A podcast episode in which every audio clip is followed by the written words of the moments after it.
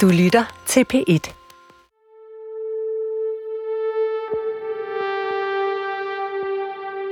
Den her historie starter egentlig ved en tilfældighed. Jeg er til en fest, hvor jeg overhører en samtale om en kostskole i Nordsjælland. Skolen hedder Havregården. Samtalen går på, at kostskolen sælger sig selv på at være et helt fantastisk sted, men at skolen ikke er i stand til at passe på en del af de børn, der går der. Jeg står på afstand, og jeg kan høre brudstykker af samtalen. Jeg kan høre, der bliver talt om, at eleverne begår seksuelle overgreb mod hinanden, at der bliver taget hårde stoffer på skolen, og at flere børn får det rigtig dårligt, imens de går der. Og så er det, jeg kan høre personen fortælle, hvordan kostskolens forstander skræmte skolens børn og unge, da han til en udklædningsfest dukkede op, udklædt som drabsmanden Peter Madsen.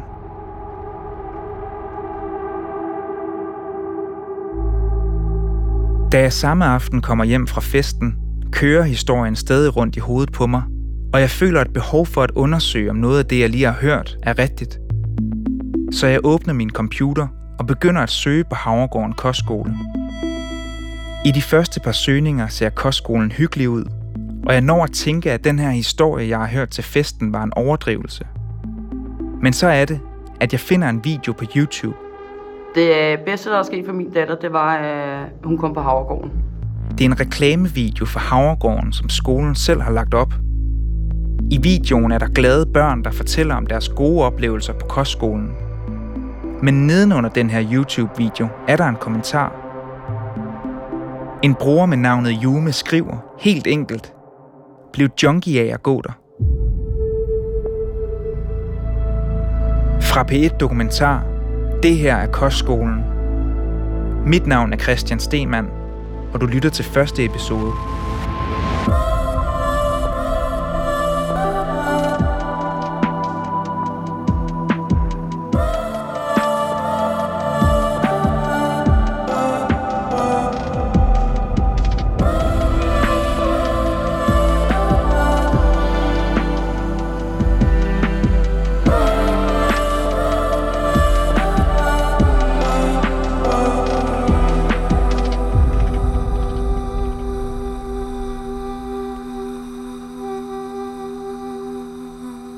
Blev junkie af at gå der? Jeg ved godt, man ikke skal tro på alt, hvad man læser på nettet, men kommentaren får mig alligevel til at søge videre den aften. Og det er på Havregårdens Facebook-side blandt en række positive anmeldelser af skolen, at jeg finder en lignende kommentar. Jeg falder nemlig over en voldsom anmeldelse. Mange fede faciliteter og gode muligheder for børnene. Dog ikke noget råb på raffer, når de fleste pædagoger ser deres job som en joke og en forstander, som vender ryggen til, at der foregår en masse vold og ekstrem mobning. Ikke nok med det, flyder det med euforiserende stoffer og alkohol, og der bliver ikke gjort noget ved det. Hvis du indskriver dit barn for at give barnet en oplevelse for livet eller få barnet på rette spor, så hold dit barn langt væk fra dette useriøse sted. Du får et langt mere forskroet barn tilbage, som er svært at redde. Anmeldelsen er skrevet af en ung kvinde, der hedder Natasha. Det barn, Natasha beskriver, hun får tilbage, det er hendes lille søster Nina. Natasha er den allerførste, jeg kontakter, og jeg skriver til hende på Messenger i håbet om, at hun vil fortælle mig, hvad der fik hende til at skrive sådan en alvorlig anklage på skolens Facebook-side. Og der går ikke særlig lang tid, inden hun svarer mig. Jeg vil ønske, der var nogen, der havde fortalt os, hvor dårligt det var. Fordi at jeg føler, at jeg det ødelagde hele vores liv. Indtil den dag i dag er der stadigvæk spor af det. Og det kunne bare have været undgået, hvis hun ikke var kommet på den skole. Kender du Havregården? Måske er Havregården noget for dig. Her kan vi lege og få gode venner. Vi kan være os selv eller sammen med hinanden. For her føler ingen sig anderledes. Havregården Kostskole ligger i Gilleleje i Nordsjælland og er en såkaldt social kostskole. Børnene er ofte frivilligt anbragt, og det sker tit på opfordring af børnenes socialrådgiver hjemme i kommunen. På skolens hjemmeside står der, at kostskolen er for normalt begavede elever mellem 6. og 10. klasse, der har behov for særlig omsorg og støtte. Ikke børn med såkaldte tunge, behandlingskrævende diagnoser eller misbrug. I stedet fungerer det, som man kender fra andre kostskoler, hvor børn helt ned til 11-årsalderen bor på skolen, og hvor det er almindelige folkeskolelærer og pædagoger, der underviser børnene. Og på Havregården har de ansvaret for cirka 40 børn. For her er der altid nogen, der passer på os. Vi bor sammen, spiser sammen og griner sammen. Også sammen med dyrene. I skolens reklamevideoer på YouTube fortæller både elever, lærere og forældre begejstrede om stedet. Videoerne er flotte og velproducerede med lækre billeder af smilende børn, der fræser rundt på ATV'er, dyrker sport og spiller musik. Der er fitnesscenter, en ny stor sportshal og gamerrum, alt sammen placeret tæt på skov og vand oppe i Nordsjælland. Nogle af os ved allerede, hvad vi vil, mens andre stadig skal finde ud af det. Og det er lige, hvad vi kan her. Her på Havregården. På hjemmesiden står der, at skolens overordnede mål er selvforsørgelse og livsduelighed. Og i en af videoerne står forstanderen, Morten Ulrik Jørgensen, i en blå skjorte og kigger direkte ind i kameraet, mens han viser skolen frem. Hele ideen er, at uanset hvad for en funktion man har i huset, så er man ansat på Havregården for at gøre en forskel for de elever, der nu havner hos os. Da jeg ser videoerne første gang, får jeg et klart indtryk af, at Havregården er et godt sted. Et sted, hvor man kan få hjælp og tryghed, hvis man oplever problemer derhjemme. De gør virkelig noget for de her børn, og hvis børnene bare får hjælp hjemmefra, så er jeg sikker på, at det, det er den bedste skole, altså ever. Men de flotte Havregårdsvideoer er en illusion, hvis du spørger Natasha. Hvad var det for en søster, du, du fik hjem efter Havregården? Øhm, efter Havregården, så, så fik jeg bare en søster hjem, der var helt ødelagt. Øh, og hun tog mange stoffer. Hun var meget påvirket af stoffer hele tiden. Det var jo en misbruger, vi fik hjem faktisk. Ja. Det var bare en anden person, vi fik hjem.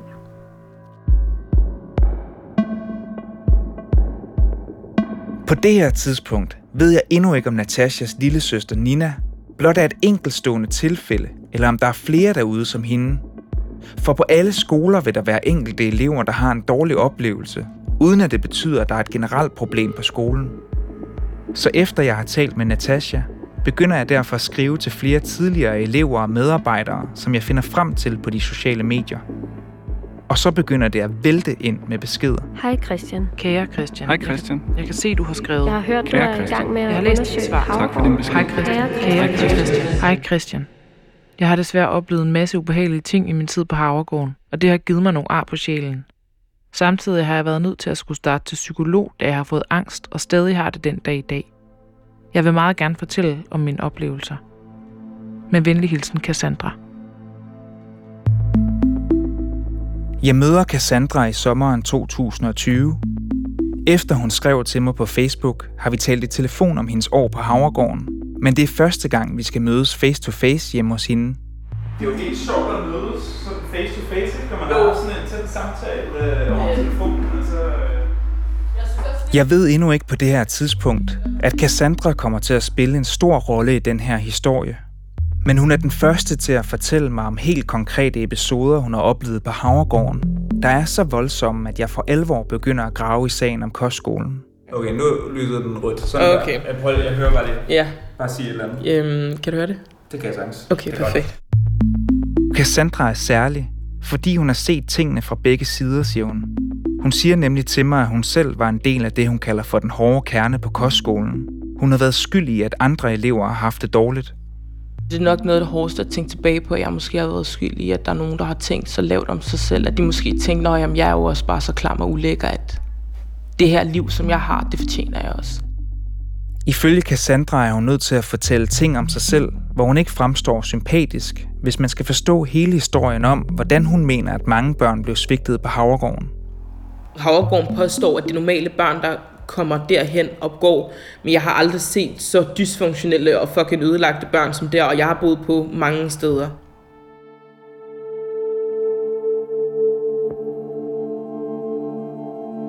Inden Cassandra starter på Havregården, har hun en hård opvækst. Da hun er lille, bliver hendes mor udsat for et voldsomt overfald, mens Cassandra står lige ved siden af. Og den oplevelse sætter dybe spor i hende. Spor, der kommer til at præge det meste af hendes barndom. Efter det, der er som om, der ligesom, jeg ikke rigtig blev mig selv nogensinde igen. Sådan, øhm, det var den mest skræmmende, jeg nogensinde har prøvet i mit liv. Hele min mors verden blev vendt op og ned på, på et splitsekund, og det gør vores alle sammen. Jeg har fået lov af Cassandra til at indhente hendes sagsmappe fra kommunen. Den er på mange tusind sider, og der kan jeg se, at hun efter overfaldet bliver anbragt uden for hjemmet. Altså, hvis jeg var kommet hjem til min mor, så havde, hun, havde det endt galt. For der var no way, hun havde kunne styre mig helt alene.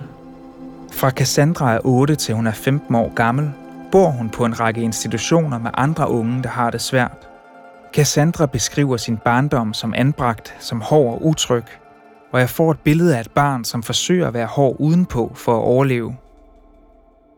Men ifølge Cassandra og sagsmappen begynder det hele at vende, da Cassandra har gået et par år på døgnbehandlingsinstitutionen Magnoliegården. Og så begynder det at gå op for mig, at der er nogle voksne her, som rent faktisk gerne vil hjælpe mig, som, som rent faktisk gerne vil mig det godt. Hun får det så godt, at hendes sagsbehandler hos kommunen vurderer, at hun er klar til at komme et nyt sted hen for at tage sin 9. klasse. Sagsbehandleren beskriver i sagsmappen Cassandra som imødekommende, velformuleret og som en åben pige, der formår at knytte venskaber og kan trække sig fra konflikter. En pige, der er klar til at komme ud blandt mere almindelige unge, der ikke har en lige så hård baggrund som hende selv, skriver sagsbehandleren. Og kommunens valg falder. Og det er lige, hvad vi kan her, her på Havregården. På Havregården Kostskole. Og grunden til, at vi egentlig synes, at Havregården er interessant, det er jo fordi, at det er et sted for helt almindelige unge, øh, hvilket vil sige, at jeg kan komme ud af de her miljøer, jeg normalt har været i gennem hele min barndom.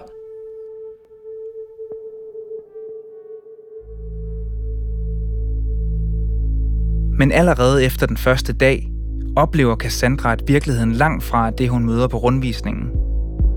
Jeg kan huske den første episode, det var faktisk første dag, jeg var der. Der sidder ude i sofaen og snakker med dem, der er i gruppen. Møder dem, der er, men sidder lidt og snakker, og jeg lærer hinanden at kende. Og så er der en pige dernede, som ligger bare og skriger. Altså hun skriger bare på sit værelse. Og jeg kan huske, at så, hun har ligget derinde og skrevet i sådan noget tre timer, og bare ligger og skrevet, og der er ikke nogen, der har været derinde og kigget til hende eller noget. Jamen, under overfladen, der var der bare kaos. Altså, du kan, du kan mærke det. Ja. Alt i din krop fortæller dig, at det her det er noget, jeg har prøvet før. Havregården skriver på deres hjemmeside, at det er for normalt begavede børn uden diagnoser, der blot kræver lidt ekstra omsorg og mm-hmm. støtte. Mm-hmm. Hvad siger du til det? Altså, jamen, det er, jo, det er jo fuldstændig vanvittigt. Det er jo fuldstændig vanvittigt, at det er det, de skriver.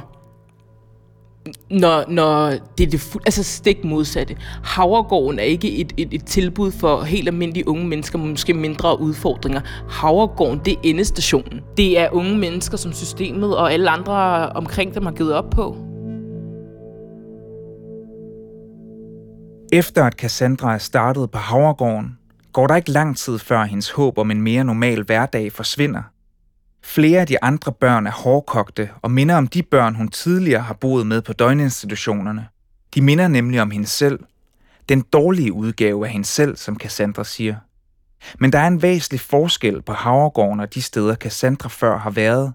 For ifølge hende kan de voksne på Havregården nemlig ikke håndtere de stærkt udfordrede elever, og det gør skolen til et farligt sted. Jeg tror, at der, hvor det går op for mig, at, øh, at det her, det, det sagde mig ikke, hvad jeg har skrevet mig op til. Det er nok den måde, at øh, de voksne simpelthen helt bevidst vælger at ignorere, hvordan der er mennesker deroppe, eller unge mennesker deroppe, der bliver underkuget. Så der går det op for dig? Der går det op for mig, okay. Altså, nu, jeg befinder mig i, i, i, i et miljø, hvor at det simpelthen er decideret, når de voksne vælger ikke at gøre noget, så, så er det jo tilladt. Der er ikke nogen, der bryder ind, der er ikke nogen, der siger noget, der er ikke nogen, der gør noget, der er ikke nogen konsekvenser. Det gik rigtig hurtigt op for dig. Enten så var du overlever, eller så var du overfor. Og der tænkte jeg, okay, sådan, den skal jeg forklare det. Altså shit just got real, ikke? Altså lige så ved man bare, at, at det her, det er slet ikke det, som jeg troede, det var. På ingen måde. Cassandra fortæller, at hun derfor tager et valg. Hun vender tilbage til den gamle version af sig selv. Hende, der fra den ene institution efter den anden har lært at slås for at overleve. Det var jo så ekstremt, altså jeg, fordi jeg var så, så voldsom, som jeg var, at jeg kunne sidde over for, for folk, jeg sådan set kaldte veninder, og simpelthen nedgøre dem. Men hvorfor gjorde du så de ting? Der var ikke, noget, der var ikke en mulighed. Det var ikke en mulighed at være, at være kærlig og omsorg, hvis du gerne vil overleve. For hvis du valgte den vej, jamen så fik du så også den bagside af medaljen, der hedder, så bliver du mobbet hver dag, så skal, du, så skal du være forberedt på, at hvis du vil være sød og kærlig, jamen så bliver det et helvede for dig det næste år, du lever heroppe. Så derfor så, så proppede jeg den her maske på, og som sagt, jeg havde fordelen i, jeg havde, jeg havde prøvet det før. Jeg vidste, at det, det, det, jeg kunne bringe frem i mig selv, det var nok de færreste mennesker, der kunne det deroppe. Så det var det, jeg gjorde. Men sat på spidsen, så er, at det her jo et aktivt valg, du selv tager. Mm. Du, du siger selv, det er den her rolle, Mm. jeg vil tage for at overleve. Mm. Øh, det er vel ikke Havgårdens skyld, at du har gjort de her ting, Dina? Det, man kan, det var mit eget valg, men det er Havregårdens rammer og struktur og det miljø, de har skabt deroppe, der gør, at du bliver tvunget til at tage det valg.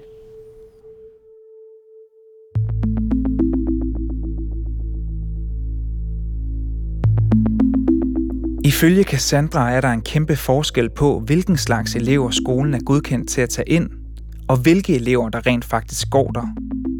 Men hvis det er tilfældet, så er jeg svært ved at forestille mig, at der ikke er nogen, der har reageret på det.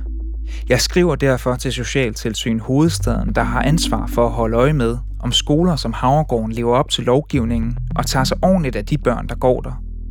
Jeg beder dem sende mig alle de tilsynsrapporter, de har lavet om skolen siden tilsynets begyndelse i 2014, og jeg modtager hundredvis af sider. Jeg læser dem igennem og prøver samtidig at holde dem op mod, hvad Natasha og Cassandra har fortalt mig. Og kun et par sider inde i Socialtilsynets rapport fra 2019 ser jeg noget, der stemmer overens med, hvad de fortæller mig. Tilsynet skriver, at Havregården i lav grad har formået at forebygge vold, overgreb og krænkelser mellem børn og unge på skolen. Tilsynet skriver også, at de vurderer, at der er sket et skred i den målgruppe, som Havregården Kostskole henvender sig til, og påpeger, at børnene ikke må have så mange problemer, at de behøver et specialiseret socialpædagogisk behandlingsmiljø. Det var skadet børn, det var ødelagte børn, som skulle have været i nogle tilbud, som var specifikt tilpasset til dem, og som havde de ressourcer og værktøjer, som, som de her enkelte børn havde brug for, for at kunne få bygget sig selv op igen og, og, og kunne få muligheden for at leve et normalt liv. I rapporten fra 2019 påpeger tilsynet også alvorlige problemer med, at elever ikke kommer i skole, og at de ansatte ikke har de rette kompetencer til at hjælpe børnene. Jo længere jeg dykker ned i tilsynsrapporten, jo værre synes det at se ud på Havregården. Det bliver omtalt, hvordan eleverne drikker og holder drukfester, og så nævner rapporten fra 2019 også, at der bliver taget stoffer på skolen. Og jeg kan huske, da jeg starter, der har jeg hverken rådsmøger eller has. Øh, og efter fire måneder, så har jeg prøvet begge dele. Ikke? Og det var faktisk noget så langt ud, at folk også var begyndt at sælge coke. Øhm, det gik så langt engang, at der var en pige, der fik, troede hun havde købt coke, og så havde købt vaskemiddel, ikke, som hun havde siddet og sniffet, som er meget farligt. Rapporten nævner også en anden opsigtsvækkende ting. De mener nemlig, at skolen har svært ved at håndtere de mange piger, der er selvskadende og selvmordstroede. De her piger, som skar i sig selv. Vi snakker altså ikke, at det var, det var små, bitte, øh, altså overfladiske riser på armene. Altså det, det er noget af det vildeste, jeg nogensinde har set i hele mit liv. Altså det er noget af det, der virkelig tog mig lang tid at komme mig over. Og da jeg når til de sidste sider i rapporten fra 2019, står der, Tilbuddet har inden for de sidste seks måneder haft to hændelser, som Socialtilsynet er vidne om, hvor der er sket deciderede seksuelle krænkelser i tilbuddet. Der skete jo ikke en skid, fordi i de voksnes øjne, så var, havde de her piger jo selv bedt om det. De ville jo gerne. Der var ikke noget der, der var ikke noget, der hed, øh, at du føler, at du er blevet krænket eller noget som helst. Det var bare, jamen, du ligger jo også selv op til det, ikke? Der står også, at skolen aldrig selv melder overgrebene videre til Socialtilsynet, som de ellers er forpligtet til at gøre.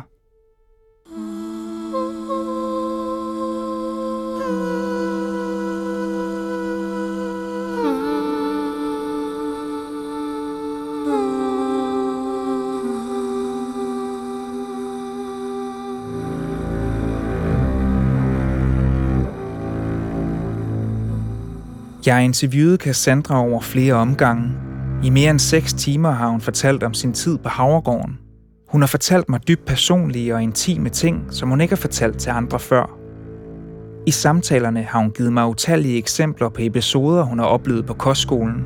Og hendes oplevelser passer præcis med de ting, som Socialtilsynet beskriver efter deres tilsynsbesøg i 2019. Men der er bare noget, der ikke hænger sammen, når jeg hører Cassandra fortælle de her ting. Hvad år startede du? Jeg starter i 2015, tror jeg. Det er 15 til 16 er der. Cassandra har altså ikke gået på Havregården i 2019. Det år, hvor Socialtilsynet beskriver en lang række kritisable forhold på skolen. Cassandra var derimod elev flere år før.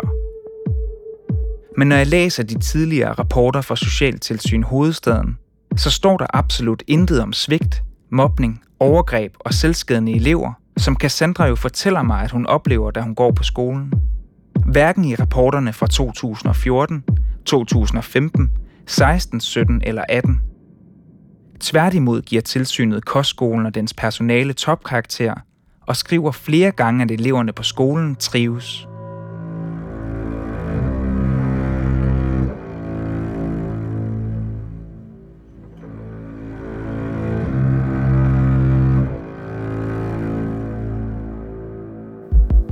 I tiden efter jeg har talt med Cassandra og med Ninas storsøster Natasha, begynder min telefon at ringe stort set hver eneste dag.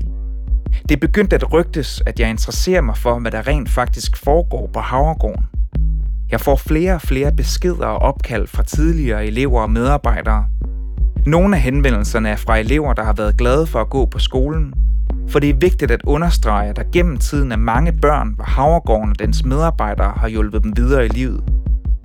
Men langt de fleste henvendelser, jeg får, er fra personer, der mener, at der i årvis har foregået overgreb, ydmygelser og svigt på kostskolen. En enkelt YouTube-kommentar er på få uger vokset sig til timevis af samtaler med tidligere og nuværende elever og medarbejdere. Mange siger til mig, at de har ventet på, at der var nogen, der ville interessere sig for det massive svigt, som de mener, at flere børn på Havregården har været udsat for i årvis. De fortæller, at mange medarbejdere er kommet med konkrete advarsler internt på skolen, men at skolens forstander bærer det store ansvar, fordi han har ignoreret advarsel på advarsel. Og så på et tidspunkt, midt i stormen af henvendelser, ligger der endnu et ubesvaret opkald på min telefon.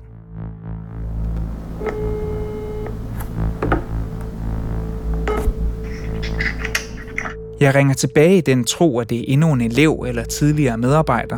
Hvad kan jeg hjælpe dig med? Men det er det ikke. Christian, jeg ringer til dig jo, fordi jeg blev opmærksom på, at, at du jo har kontaktet nogle af mine tidligere elever.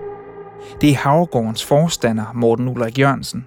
Og for, at du, du, øh, du er interesseret i, i Havregården, og, og vi er egentlig meget åbne. Vi, vi vil rigtig gerne tale med dig, øh, for vi er et meget sådan øh, åbent sted, og øh, jeg har lige ventet med min formand, og vi blev enige om, at vi gerne vil invitere dig til et møde, hvis du har lyst. Jeg siger til forstanderen, at jeg gerne vil mødes med ham, når jeg er længere i min research. Men først har jeg brug for at tale ordentligt med alle de personer, der har kontaktet mig, for at forstå, hvad det er, de har oplevet i deres tid på Havregården. For at finde ud af, om det har stået så skidt til, som de giver udtryk for i telefonen, og hvorfor mange af dem peger på netop forstanderen som roden til de problemer, de fortæller om. Men få timer efter, at forstander Morten Ulrik Jørgensen har ringet til mig, ryger der en besked ud til alle medarbejdere på Havregården. Medierne har i den seneste tid haft fokus på udsatte grupper.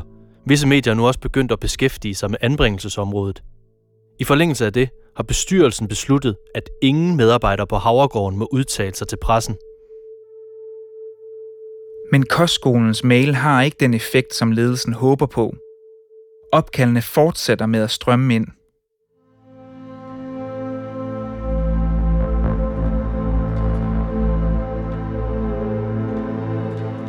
YouTube-brugeren Jumes kommentar blev junkie af at gå der, bliver startskuddet til, at jeg det seneste år har talt med over 50 tidligere elever og ansatte på Havregården Kostskole.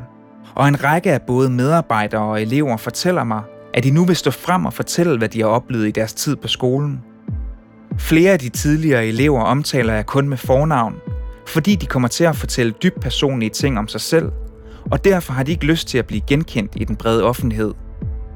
Men det her, det giver mig en unik mulighed for at undersøge, om det virkelig har stået så skidt til på kostskolen, som rigtig mange giver udtryk for, når jeg taler med dem i telefonen.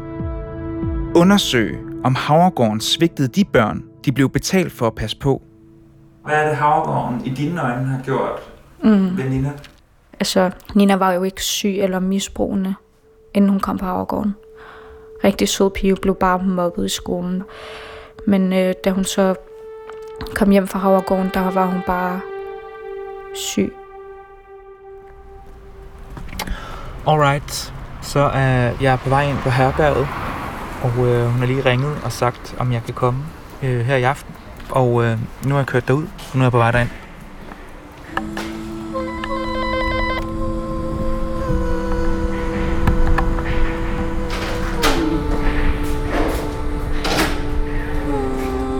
Hvad venter du på? Jeg venter på Nina.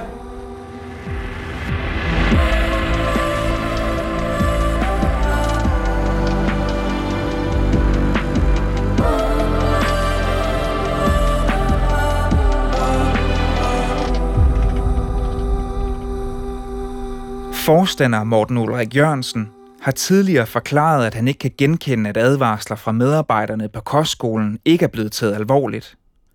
Han har også tidligere erkendt, at det er sket, at kostskolen har optaget børn, der viser sig at ligge uden for kostskolens målgruppe, men at skolen ofte først har opdaget det efter børnene er begyndt. Han afviser, at der er blevet afholdt drukfester på skolen, men erkender, at Socialtilsynet ikke blev informeret om to seksuelle overgreb i 2019. Han siger dog, at det var en fejl, og at skolen lærte af hændelserne. Jeg har samtidig bedt forstander Morten Ulrik Jørgensen om et interview, hvor jeg gerne vil spørge ind til al den kritik, der bliver rejst af medarbejdere, elever og pårørende, men han er endnu ikke vendt tilbage på mine henvendelser. Gå på opdagelse i alle DR's podcast og radioprogrammer. I appen DR Lyd.